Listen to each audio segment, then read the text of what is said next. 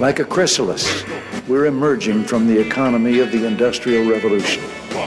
An economy confined to and limited by the Earth's physical resources into the economy in mind, in which there are no bounds on human imagination, and the freedom to create is the most precious natural resource.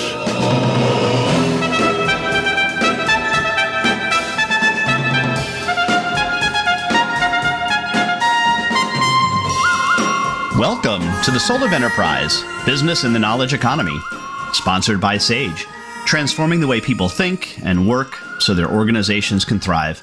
I'm Ed Kless with my friend and co host Ron Baker, and folks, on today's show, we have our interview with Matthew Feeney. Hey, Ron, how's it going? Very good, Ed. I'm always thrilled when we have a Cato person on. I love Cato. Oh, I love Cato too. I support, support them for a while, and um, hopefully one day we'll be guests with uh, my, my one of my heroes, uh, Caleb Brown. That's what we aspire to.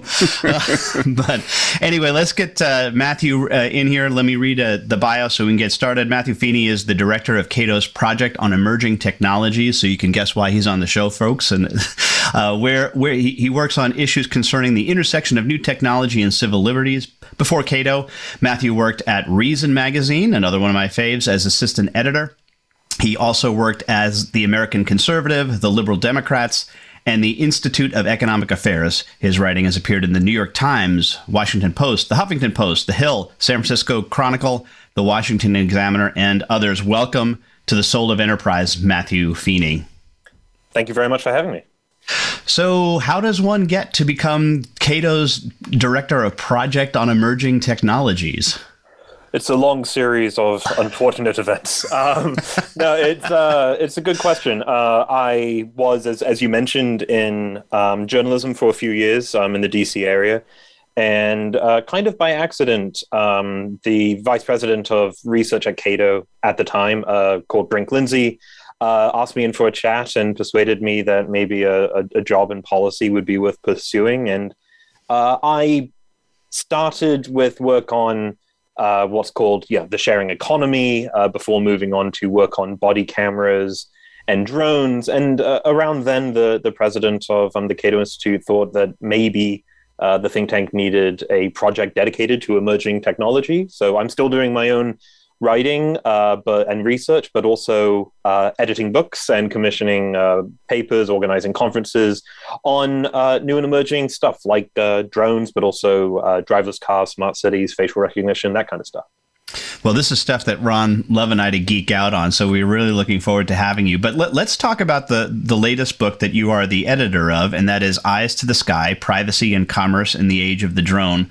And the book starts out well, uh, with a, a, brief essay from you laying things out, but talking about the, the regulation part, and let's let's get kind of that boring stuff out of the way. Uh, the FAA amended their laws, what about four years ago? Is that right? 2016, 17? Does that do we have that about right? Well, there's been a whole series of uh, drone-related laws, but um, okay. I think it was you know 2012 is when you first get like the the FAA mandate to figure out what to do with these new small flying machines. Mm-hmm. And then th- they subsequently have uh, started to make some adjustments to that, including, uh, the, I guess, the biggest one was 2016, 2017, where they finally defined like 55 pounds and under. There's all, all of these little these regulations around that. Talk a little bit about that that that piece of it. Yeah, well, sure. It's uh, been an interesting journey, and and part of what what motivated me to uh, embrace this this project was I, I felt as if there wasn't a um, a book that dealt with the, the, the commerce questions and the privacy questions associated with drones. And drones are, I think, a fascinating new technology for people of my ideological background, you know, broadly libertarian, to think about, because the the history of the laws you've been talking about are a good example of how a new technology can be born, as um, Adam Thierer says, uh, born captive.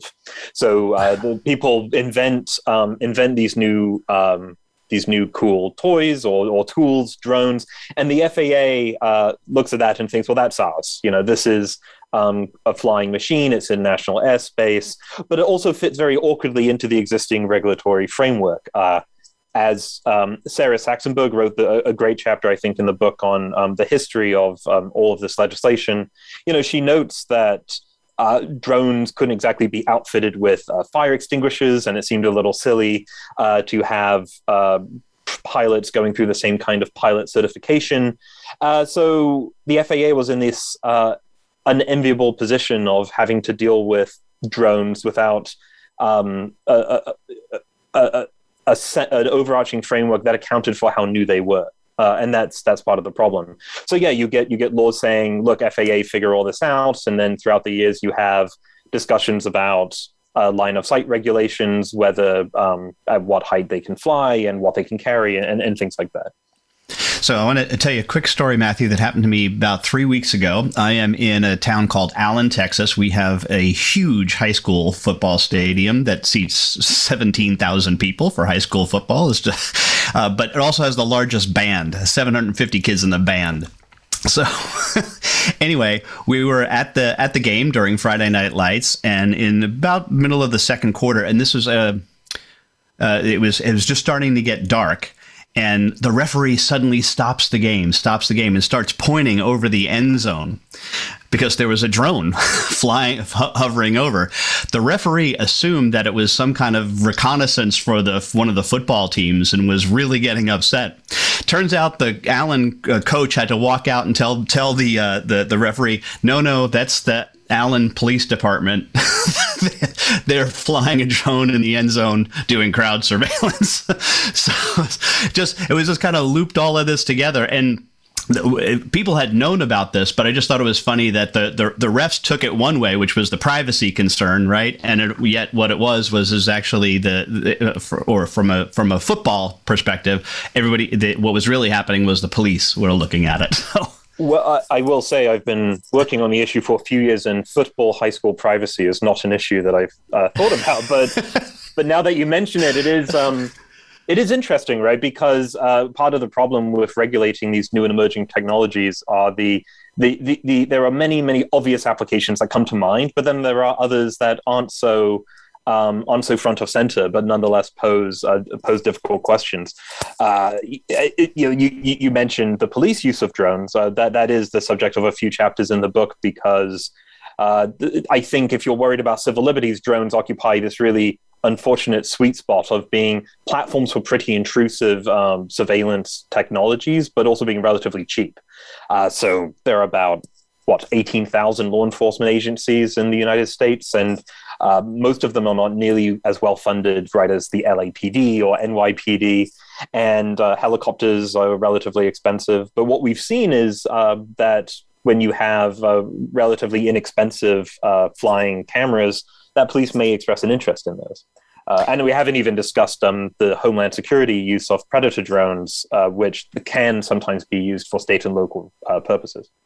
Yeah, and I, I guess there's re- recent uh, happenings in Baltimore, correct? That where the, the city of Baltimore had put uh, drone surveillance over what ninety percent of the city. Well, uh, so technically, it wasn't a drone; it was a um, small manned aircraft.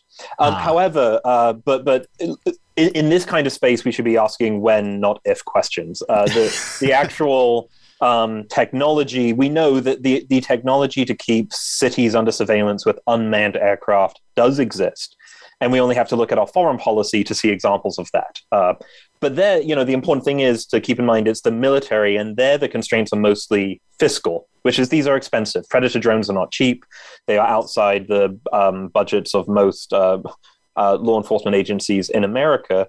But I think what you saw in Baltimore, which was, as you say, it was a manned aircraft keeping most of the city under uh, surveillance using technology originally designed for use in the military. Uh, the company that did this had the unambiguous name Persistent Surveillance Systems, and it basically gives um, the the users uh, what what's been described as uh, Google Earth with TiVo, which is you just keep a city under surveillance, and the police come and they can say, "Look, we had a a robbery at one two three Smith Street," and you can look to see where the cars went afterwards, and you can see why that would be attractive to to law enforcement. A, a big part of the problem with the Baltimore um, project, though, wasn't just, I would say, that the uh, the degree, uh, the, the scale of the surveillance, but also the lack of transparency. Uh, this program went forward without members of the town council knowing, without the mayor apparently knowing, uh, let alone you know the governor of Maryland certainly didn't know, and that is a unfortunately persistent theme in uh, American law enforcement surveillance debates. Is many people learning about these surveillance tools through reporting, not through a transparent local government. Well, it's funny you mention that because it did did come up here, and the reason why I know about the drone in Allen is because I had listened to a Cato event where they said one of the things you should go, do is go to your city council and start asking questions and it wasn't me personally, but I'm the in part of the uh, part of the Libertarian County uh, Party here, and we did, and we asked them, and they, and they first they wouldn't answer the question. It took them a month before they would answer the question, but they finally yep. did it. They finally fessed up. Yep, we got one. well, sure, I, I am not surprised, and uh, that there, there is an interesting um, tension. I think we should briefly uh, allude to, which is look, uh, police don't want the bad guys to know what tools they're using to catch them, and uh, it seems like a, a valid um, concern to me. Um, what I will what I will say though is uh, the the the benefits to law enforcement have to be outweighed, um, have to be weighed against the cost to a, a, liberal democracy where citizens are just not aware what their police are doing and just have to take it at good faith. Uh, and uh, anyone who has seen shows like you know The Wire will be aware that you know criminals have known their phones are liabilities for a long time, and uh, not all criminals uh, are necessarily going to catch on to uh, new surveillance methods. Um, but but I think it's always worth just saying you know the law enforcement have an interest in being somewhat um, uh, how to put it, um, not being transparent about uh, their use of surveillance technology, but I, I, I, do think transparency nonetheless is an important value when it comes to these sorts of things. Yeah, showing you couple that with you know cell phone data and stuff like that. I mean, I, I heard an interesting thing, and I think it might have been on a another uh, Cato event where they said. We're, we're starting to see an emergence, perhaps, of a new right. it's not just a right to privacy, but a, a, a right to be anonymous in a crowd you know that that there's that you should you, you no you can't expect privacy when you're out and about but you can ex- expect a certain amount of anonymity. Well uh, this is uh, a, a, topic for a whole podcast in and of itself. But but I, I, will say that that for, for most of our species history, we've had to rely on scientific facts to aid us with anonymity, which is that the human memory is not perfect, and we regularly go about our day walking down streets and whatnot, and we easily forget uh, who is um, who, who, we've seen. And uh, cameras were the first, uh, one of the first technologies to really impede on this, saying, well, actually, no, you could be caught on camera and you don't have a right to privacy out in public. And if you're interested in Fourth Amendment law, this so called right reasonable expectation of privacy is the bedrock of Fourth Amendment jurisprudence. Uh, and I think it's led to some pretty unfortunate rulings, but that may be a discussion for another time. Well, no, this is uh, great, Matthew. We're up against our first break. Want to remind you that you can get a hold of Ron or me by sending an email to asktsoe at verasage.com. Of course, uh, the website is the Soul of Enterprise, where you can see show notes as well as previews to our upcoming shows. We do have a sponsor of our Patreon channel, and that is 90 Minds. If you need a mind, get one at 90minds.com. But right now, a word from our sponsors. Be sure to friend us on Facebook. You can do it right now. Visit facebook.com forward slash voice America or search for us at keyword voice America. Ron, let's take a minute and talk about our new sponsor, Fyle, F Y L E. We saw a demo of this thing and it's really awesome. It really is. It allows complete flexibility. You can use any program to submit your expenses. I found that completely liberating. Yeah, and of course, it integrates with all of the accounting software out there. Yeah, and they really nailed their pricing. They use a flat pricing system so you don't pay for all your employees, only the ones that actually file their expense reports. Yep, so check them out at filehq.com. That's F Y L E H Q.com. Sage provides accountants with compliance, reporting, and analytic solutions to do more for their clients. These solutions include education programs such as the Sage Accountants Network Client Advisory Service Program. This program delivers the tools to create, package, price, market, and deliver additional services to clients, increasing your profitability and delivering more value to your clients. Let Sage help you grow your business by visiting sageaccountantsnetwork.com. Have you ever read a book that changed your life? I sure have. Have you ever listened to an advertisement for a book so many times that you question the existence of God? Me too. Hello, I'm Greg Kite. I recorded the advertisement for Ron and Ed's book, The Soul of Enterprise Dialogues on blah, blah, blah, whatever. And four years later, we're all tired of it, especially me. But thankfully, there's a solution. For just $10 a month, you never have to hear my voice again. For a commercial-free version of The Soul of Enterprise, go to patreon.com slash TSOE and subscribe now. We don't follow, we lead. Join us, the Voice America Influencers Channel.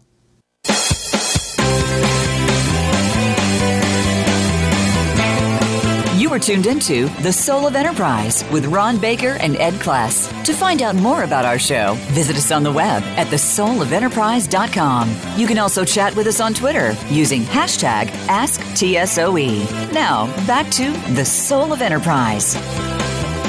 Well, welcome back, everybody. We're here with Matthew Feeney, the director of Cato's Project on Emerging, Emerging Technologies, and his book, Eyes to the Sky. And Matthew, I. I would imagine is is it true that the FCC and the FAA are the two primary regulators at the um, federal level of drones? Uh, yes, when you're thinking about drones, it's FAA uh, and FCC is important uh, because of the control of these things, right? Which right. is um, the communications between the device and the controller. And and I know this is new technology, and it, this must be just really hard to keep up with because I'm sure it's changing daily. But what what are those two agencies' philosophical outlook with respect to this technology? Are they more this is a sandbox, let them play, or they do they take the precautionary principle, or are they somewhere in between? Well, with FAA, I think you're you're definitely talking about a a, a safety first, ground it until you have permission approach, and. Uh, I, I, want to look. I, am a I'm a libertarian. I'm pretty skeptical of a lot of these alphabet soup agencies, but I don't want to make it sound as if everyone at the FAA is technophobic or you know trying to, to sure. ground cool new things. But they have a mandate to keep the national airspace safe. Um, I don't think on my long list of things the government does, it's not very high on the one I have real complaints about. uh, and I, I, do think that um, they have um, been trying to do to, to integrate this new technology uh, into um, American airspace. But part of the reason I, I, wanted this book to come out is I think the history reveals um, some interesting uh, some interesting lessons here. Uh, if you look around the world, I, I, I, think it's fair to say that there are other jurisdictions where drones um, have a bit of an easier time. Amazon first tested its delivery drone in England. And I thought, mm. you hmm. know, it must be sort of frustrating if you're working at the FAA to see one of America's most famous innovative companies having to go abroad to test right. its new its new tool.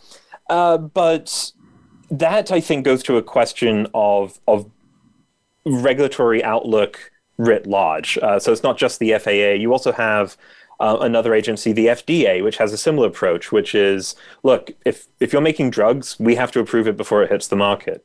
But it's not the only approach, and this is what I think is kind of interesting. You have um, a, an agency like NHTSA, for example, uh, where there are outlined safety requirements for cars. But it's not as if um, they have to approve every single car that comes forward. There's just a set of standards. that says, look, if you want to sell a car in America, it's got to have seatbelts and it's got to have airbags and it has to have certain brake requirements. Uh, now, there are certain things that can happen to you if you violate those safety standards, but it's not as if every single thing has to, every single model of a car has to go through the kind of process that we've seen with the FDA, for example. Right. We had a story a few weeks back about a city in Australia that has been getting drone deliveries. I forget if it was 50,000 or a half million so far. Why haven't we seen that here? In the well, uh, States? Uh, yeah, it's uh, so one. I think uh, I would just say practical reasons. Um, a lot of these drones um, can't carry very heavy goods. Um, it's in urban areas, and so while the technology is there, there's this. Um, we should always keep in mind: just because you can do something doesn't mean you should. And it might be a good marketing gimmick for certain companies to deliver things via drone, but it's not always the best option. However, the main reason is: look, we we have regulations um, that have made it difficult to engage in that kind of behavior. Uh, there have been uh, uh, rules, for example, that require that uh, drones always be within line of sight of the person controlling the drone, uh, which makes delivery drones rather impractical. And uh, there are you know, restrictions on on the time of day and also yeah, the, the the altitude, and and so I, I think it's it's just the case that uh, this town in Australia has um, more permissive environment where people can feel that they can deliver these things.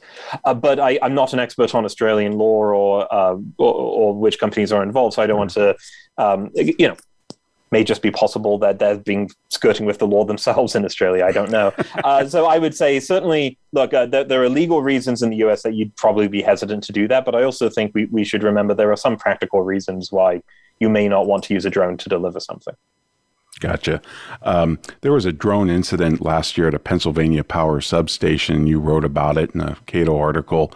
Uh, what are the threats and risks from drones to public infrastructure like airports and power stations, things like that? And are you worried about them?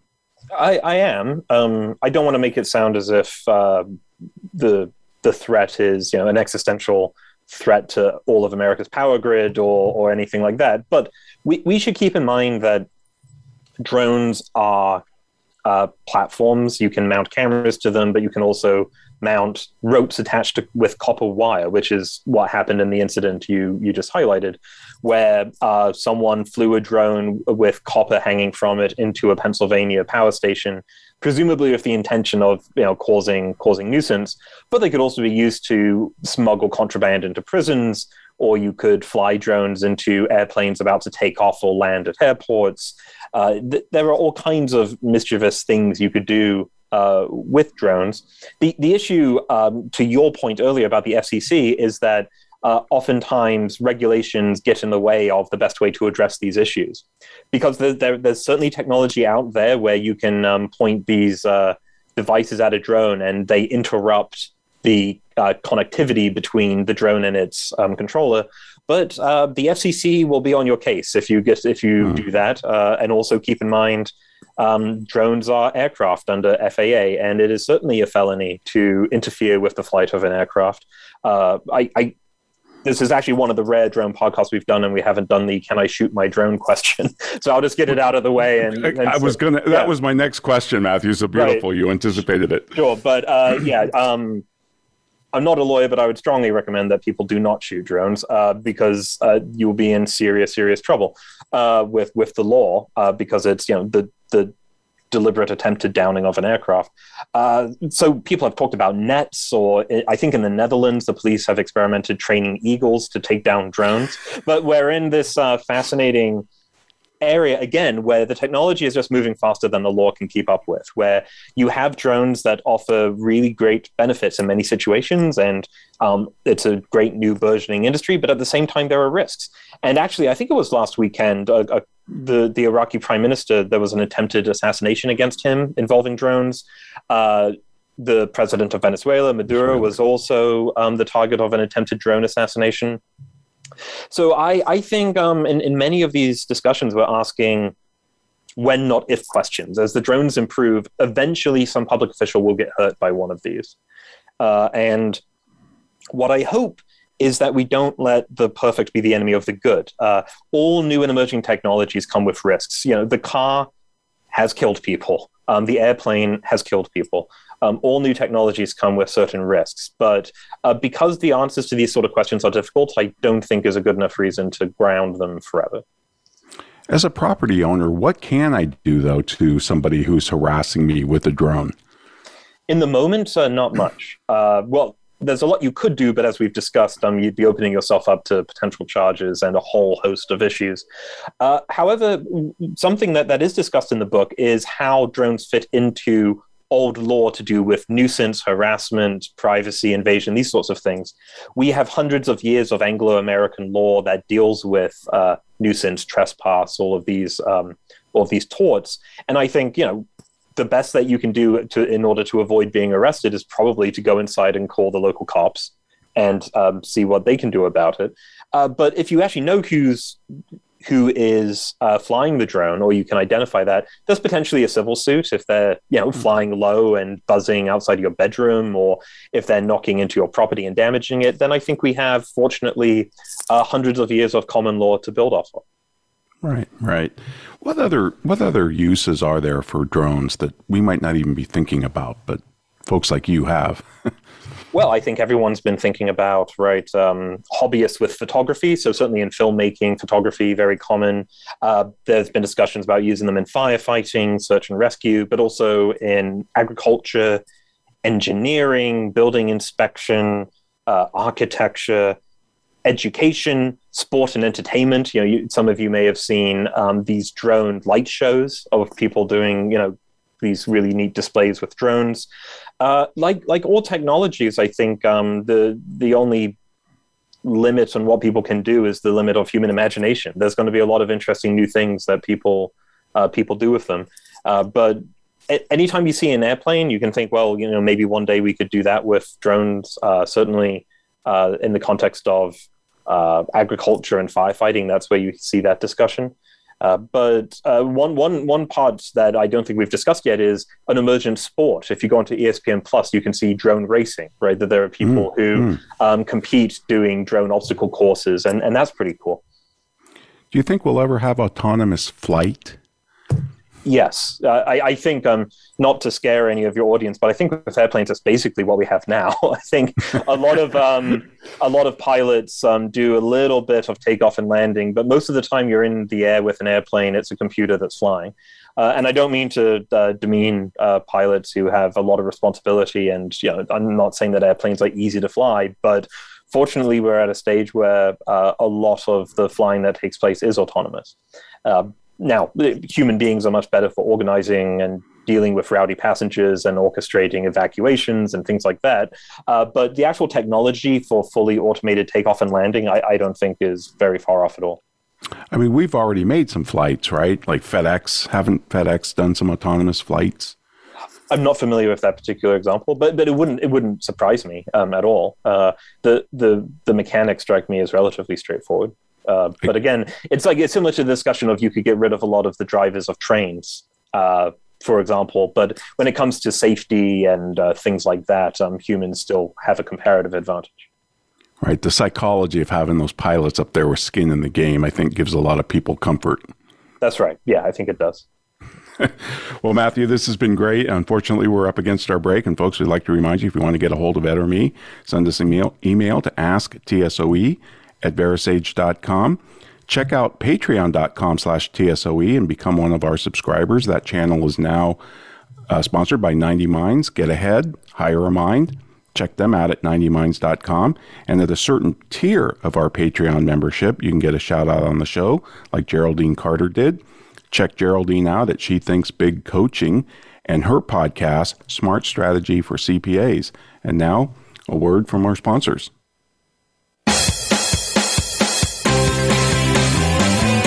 Voice America is on your favorite smart speaker. If you have Alexa or Google Home, go ahead and give us a try. Hey, Alexa, play Finding Your Frequency podcast on TuneIn. Sage provides accountants with compliance, reporting, and analytic solutions to do more for their clients. These solutions include education programs such as the Sage Accountants Network Client Advisory Service Program. This program delivers the tools to create, package, price, market, and deliver additional services to clients, increasing your profitability and delivering more value to your clients. Let Sage help you grow your business by visiting sageaccountantsnetwork.com. Have you ever listened to an online radio show that changed your life? I'm required to say that I have. Have you ever stopped listening to an online radio show because the commercials were mind numbingly repetitive? Of course you haven't, because you're here right now.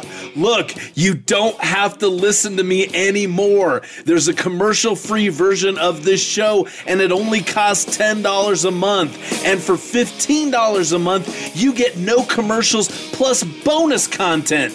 Go to patreon.com slash TSOE, subscribe now, and be free. You're worth it.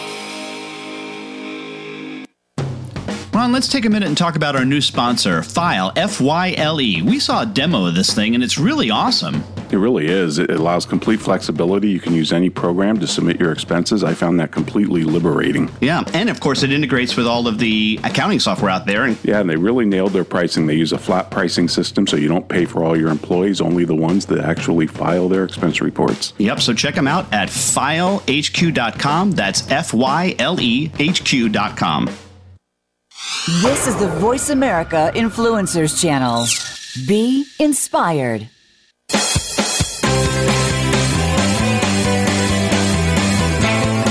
You are tuned into The Soul of Enterprise with Ron Baker and Ed Kless. To find out more about our show, visit us on the web at thesoulofenterprise.com. You can also chat with us on Twitter using hashtag AskTSOE. Now, back to The Soul of Enterprise.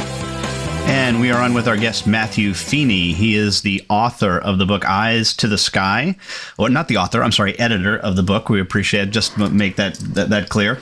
Um, and we've been talking about drones and stuff, but Matthew is part of the, the director of, of Project on Emerging Technologies. A lot of other things that are pretty interesting that we'd love to talk to you about. Um, the first one is the, I, I, guess the, the, the feds really like to assert the, the airspace because they've always done that. But it seems that states are going to be the ones that start to regulate the autonomous vehicles. It's going to be more of a state by state situation.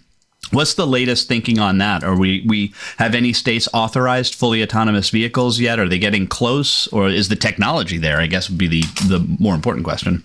Well, uh, the, there isn't anywhere um, I think where you have you know fully autonomous without people having to sit behind a wheel. Um, but again, it's similar to the, the the airplane question just before. The question maybe isn't is is it possible to do that technologically, and is it legal yet? Uh, you've seen a bunch of uh, trials, right? You have Waymo, the Google spinoff, uh, and you have Uber experimenting with this, uh, and you you nonetheless still do have, um, although I think you're right that state and local have interest in it. Uh, you you have federal. Uh, yeah, safety guidelines for automakers, so they're going to have to to deal with this. Um, it's not my area of strict expertise, but I recall there being um, a spectrum, a number. I think it's one to eight uh, degree of autonomy, and uh, th- there are different levels there where where you have uh, I think it was you know Waymo somewhere in the middle where you could drive mostly around, but you needed someone in the car in order for, for emergencies and things like that. Uh, you, I, I'm a long term optimist on that technology for sure. Uh, cars cars are, are, great technology, but they're also really really dangerous. Um, we're really bad at, at driving them. Uh, I think NHTSA's um, estimate is that what is it? I forget the exact figure, but something like 94% of auto fatalities can be attributed to human error. Uh, you know, cars, when they're driven correctly in the right conditions, are pretty safe.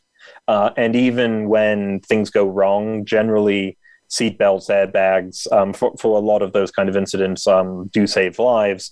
Uh, the problems are, you know, humans um, don't have as quick reactions as we think uh, and do stupid things when driving.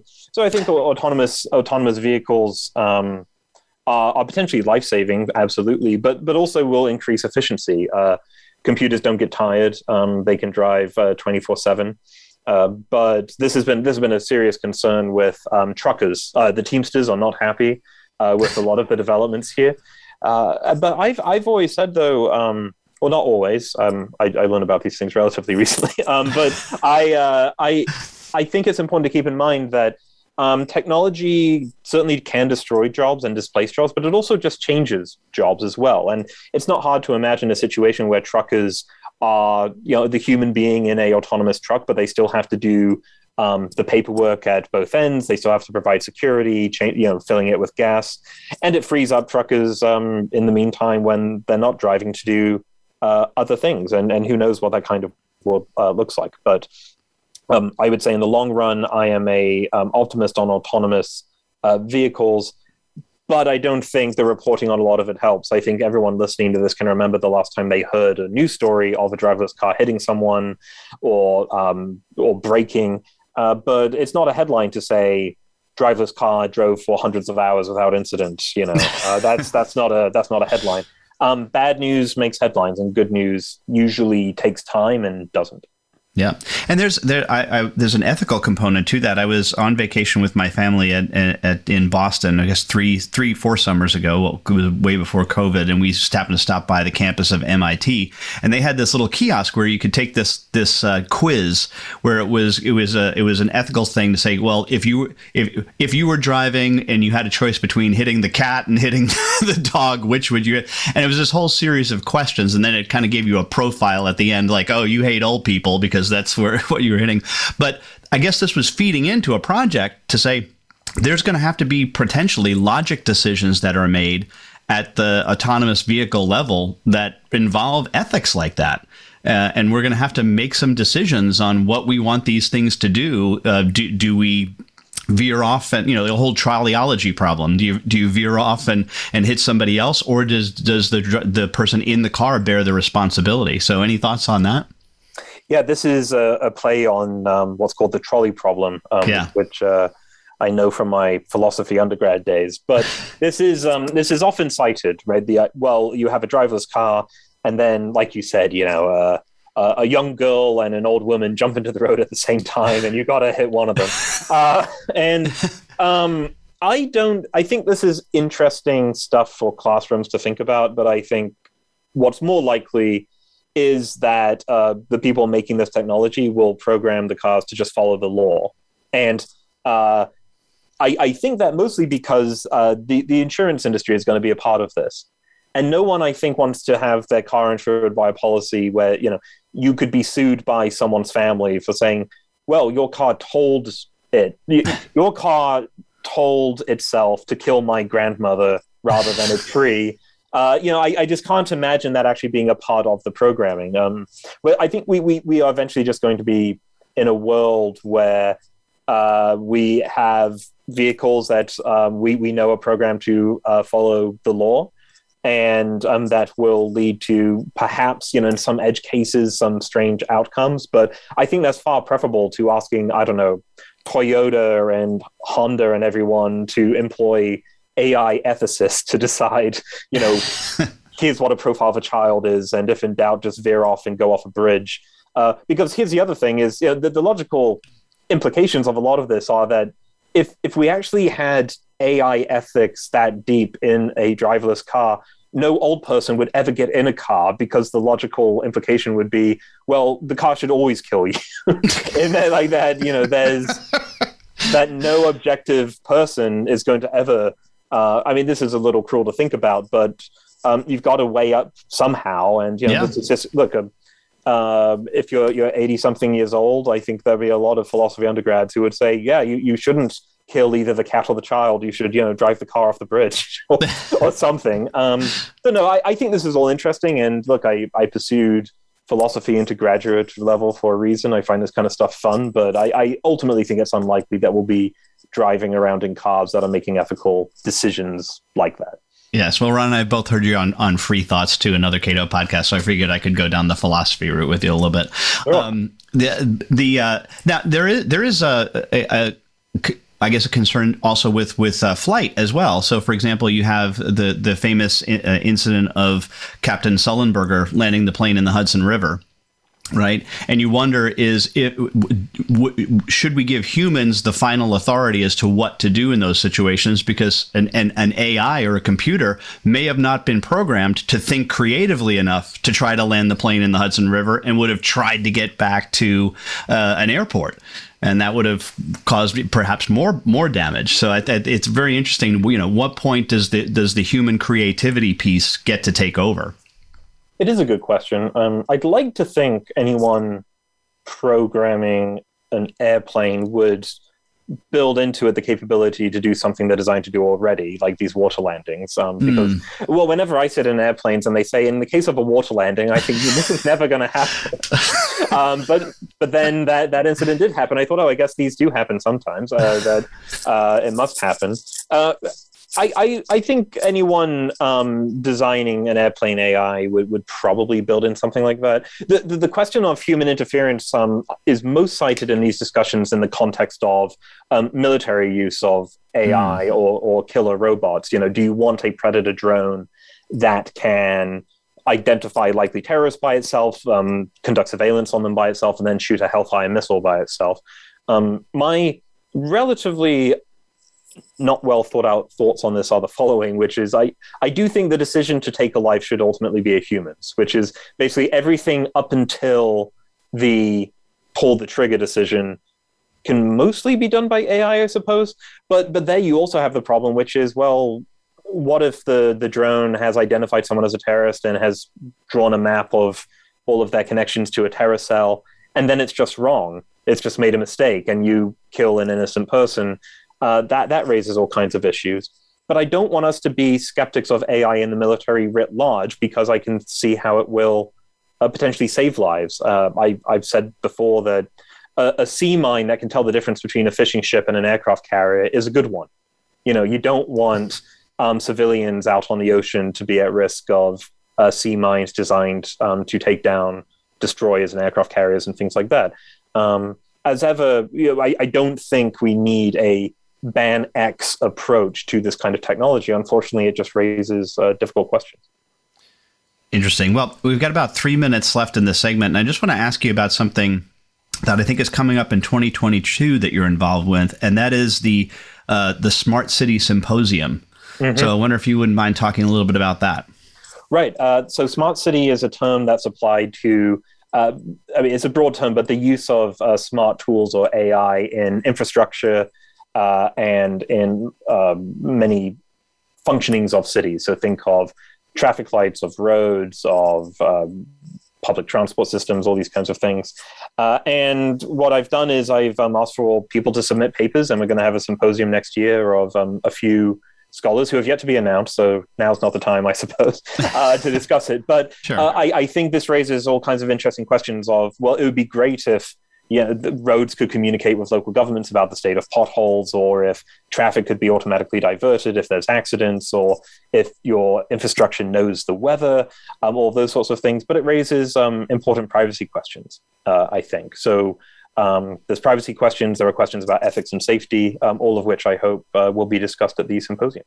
Yeah, and well, and, it, uh, and Ron and I were talking about this last week. It wasn't that kind of Disney's idea with Epcot, like kind of his his his thought. I think Epcot stands for Experimental City of Tomorrow. So, oh, does it? Okay, yeah, um, yeah I didn't know that. Uh, cool. Um, yeah, it, has been a, I suppose, a dream of a lot of people for a while to have uh, smart cities. You know, the idea of people not having to worry about transport or uh, the weather affecting their plans, um, and all these other uh, kinds of things. But there are significant um, privacy concerns. Know, speaking, you know, it'd be great if you know the autonomous car could know my schedule and knows when to uh, pick up certain deliveries, or if you have children, you know, pick up Sally from soccer practice, and then on the way back knows that there've been delays in other meetings and can take different routes. Or when I get back in the driverless car on the way home, it can tell my mood, so knows whether to prepare a diet coke or maybe something stronger for when I get home. I don't know.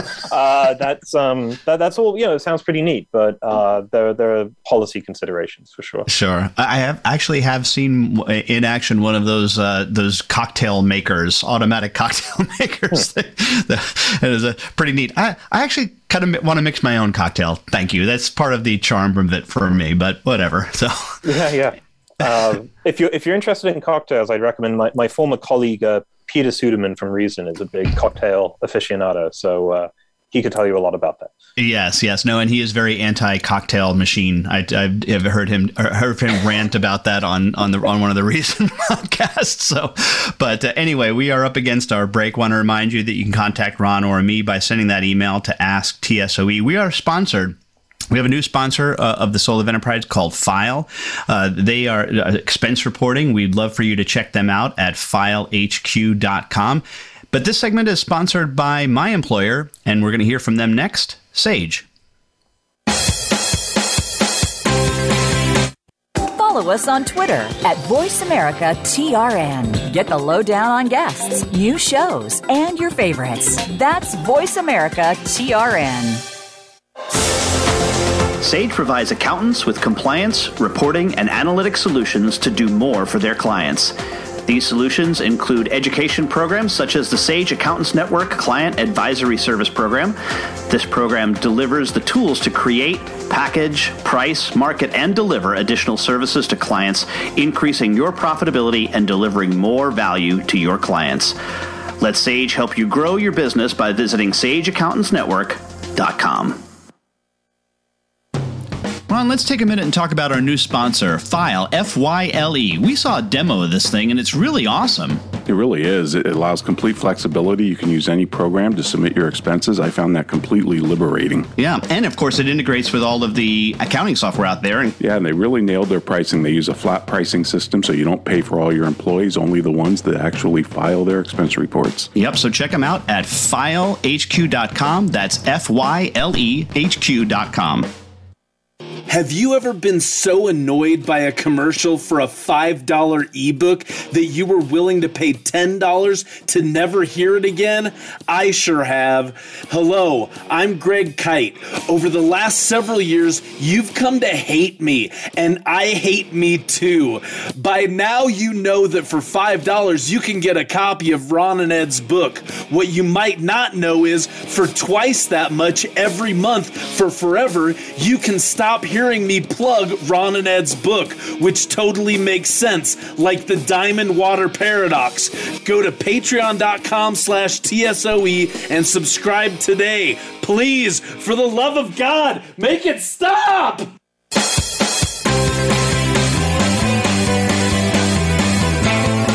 You are tuned into The Soul of Enterprise with Ron Baker and Ed Kless. To find out more about our show, visit us on the web at thesoulofenterprise.com. You can also chat with us on Twitter using hashtag AskTSOE. Now, back to The Soul of Enterprise.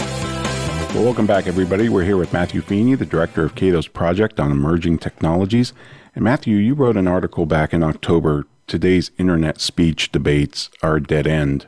What's next? And you're talking about big tech and how they you know moderate content and of course section 230 but you you make the point that decentralized cryptocurrencies and social media platforms are going to give us alternatives to quote unquote big tech. These are growing aren't they? These yeah, decentralized platforms. Yeah and I, I, wish people knew more about them if not um, to use them necessarily but um, to inform themselves more in these debates over big tech. Uh, it seems so dominant these days that everyone is talking about uh, Facebook, YouTube, Twitter, the usual suspects. Um, and w- what all of these companies have in common is a very centralized approach to content moderation, where these private companies write a set of rules and people who approach them have to follow them. And this has caused no shortage of uh, political controversies over the last few years. You have Republicans who typically are concerned about too much content being taken down. Um, on the left, you have many people concerned about too much content being left up. And that's usually in the context of COVID misinformation or election misinformation or uh, extremist speech. And what I tried to do in the piece that you you highlighted is to point out that I think the First Amendment is a very stubborn barrier to any of these reform mm-hmm. efforts. That you may not like that Facebook and YouTube take down certain content, but they are allowed to do that. And uh, you may not like that there is the spread of misinformation online, but it is legal content. Uh, in, in the United States, the category of illegal speech is very, very narrow. And most of the speech that listeners don't like is legal.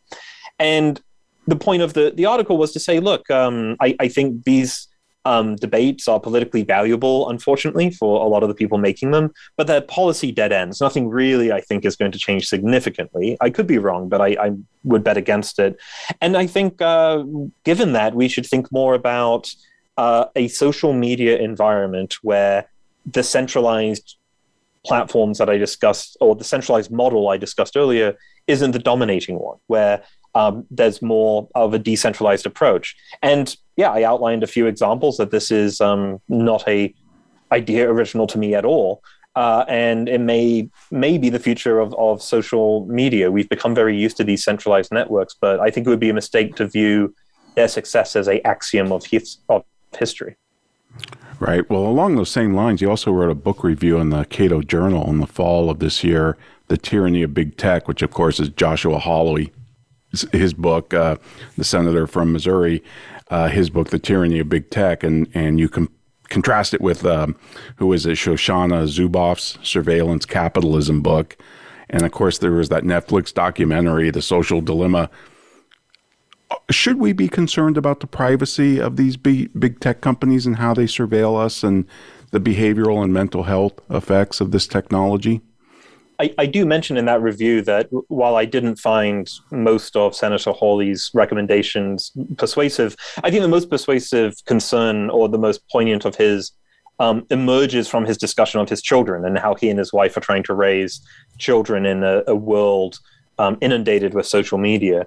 And look, it, it's true that, that these private companies uh, rely on your attention um, for profit and they gather a lot of information about your interests and where you've been and they are competing with each other for digital advertising space. And i think if you're concerned about that fortunately there is a option which is to not use these these networks. Um, and uh, i look uh, I'm not on all of these social social networks, and depending who you ask, lead a relatively normal life. Uh, you don't, you know, I, I think oftentimes people get away with saying it's a necessary condition of a modern life to be on Facebook, and um, I don't think that's true. Uh, it might, and I, I also though think the, the main concern about the the the privacy, though, I, I would argue is not so much on the private platform level, but what uh, law enforcement and intelligence agencies can do with all this data that they can suck up because Google's sucking it all up. Right. Uh, you, you may not like Google and Facebook, but at least they can't arrest you. And that I think is a important distinction that sometimes gets lost in the mix there. Um, but we should also add um, it's not all bad. I, I have found books that I enjoy on Amazon because Amazon thought I'd like them. Okay, like this is yep. ultimately um, there you get into an interesting discussion though, where um, the left and the right seem to be merging on this really, you know, this question, but do you really want it if an advertiser is telling you that you really want it? Um, I come down on the side that I, I wouldn't worry as much about that as other people do. Uh, if, if Amazon wants to recommend me a book, I'm fine with that. But the important thing is to have choice. And at the moment, we have choice, and you can buy books elsewhere. You can go on social networks that aren't Facebook. And so until there is a real monopoly on these kind of platforms, I'm going to worry more about what state and local and federal law enforcement can do with the data than what Facebook does with the data. Well, that's another great point that you make in that same article in the Cato Journal about Google and Facebook are not monopolies, they're competitors.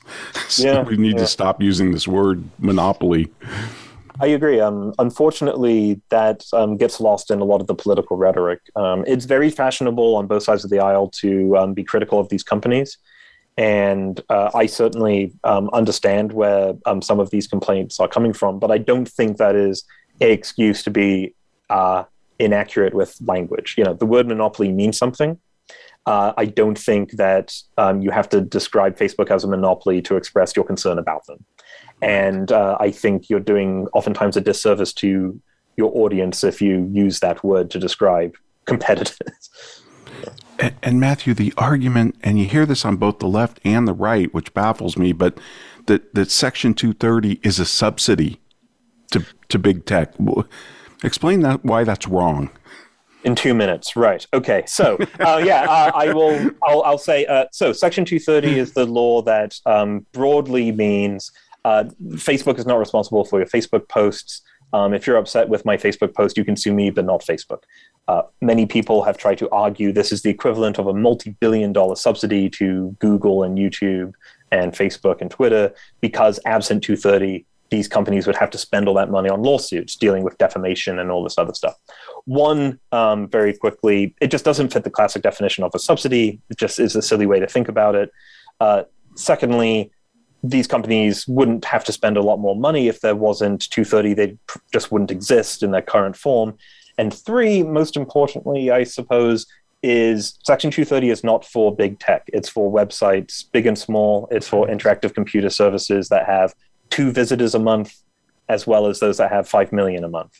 And so, to, if anything, it is a law that levels the playing field. Um, to portray it as some favoritist thing um, for big tech is silly, especially when the law was written in or passed in 1996, long before a lot of these tech giants were even started.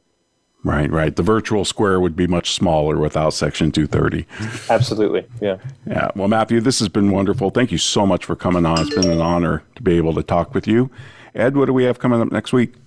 Next week, Ron, we're continuing our progress down I-95. You recall we were in Boston last uh, two weeks ago, then New York, now in, in Washington with Matthew, and we're going down to Florida, and we're going to talk to Professor Samuel Staley about the economics and the Beatles. Awesome. Looking forward to it. I'll see you in 160.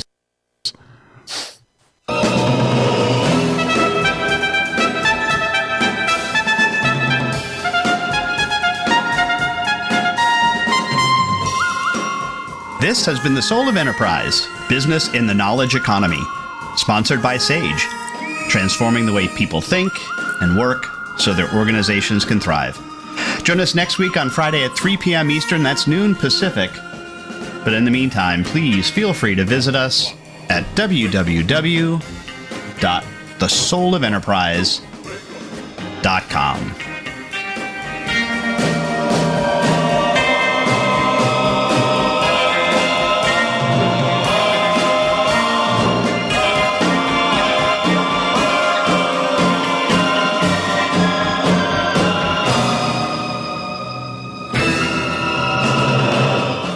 Find out what's happening on the Voice America Talk Radio Network. Find out about new shows, featured guests, and what's up this week. Find us on Facebook by searching keyword Voice America. Sustainable success is just around the corner. If you are an entrepreneur, business leader, or anybody looking for their next level of success, tune into Sustainable Success with host Chris Salem. Did you know that the path to success is a long path that started many years ago? The path you started on then determines what is happening now. Chris and his amazing guests in their field will help you navigate the path to sustainable success every Thursday at 12 noon Eastern Time and 9 a.m. Pacific on the Voice America Influencers channel. We're making it easier to listen to the Voice America Talk Radio Network wherever you go.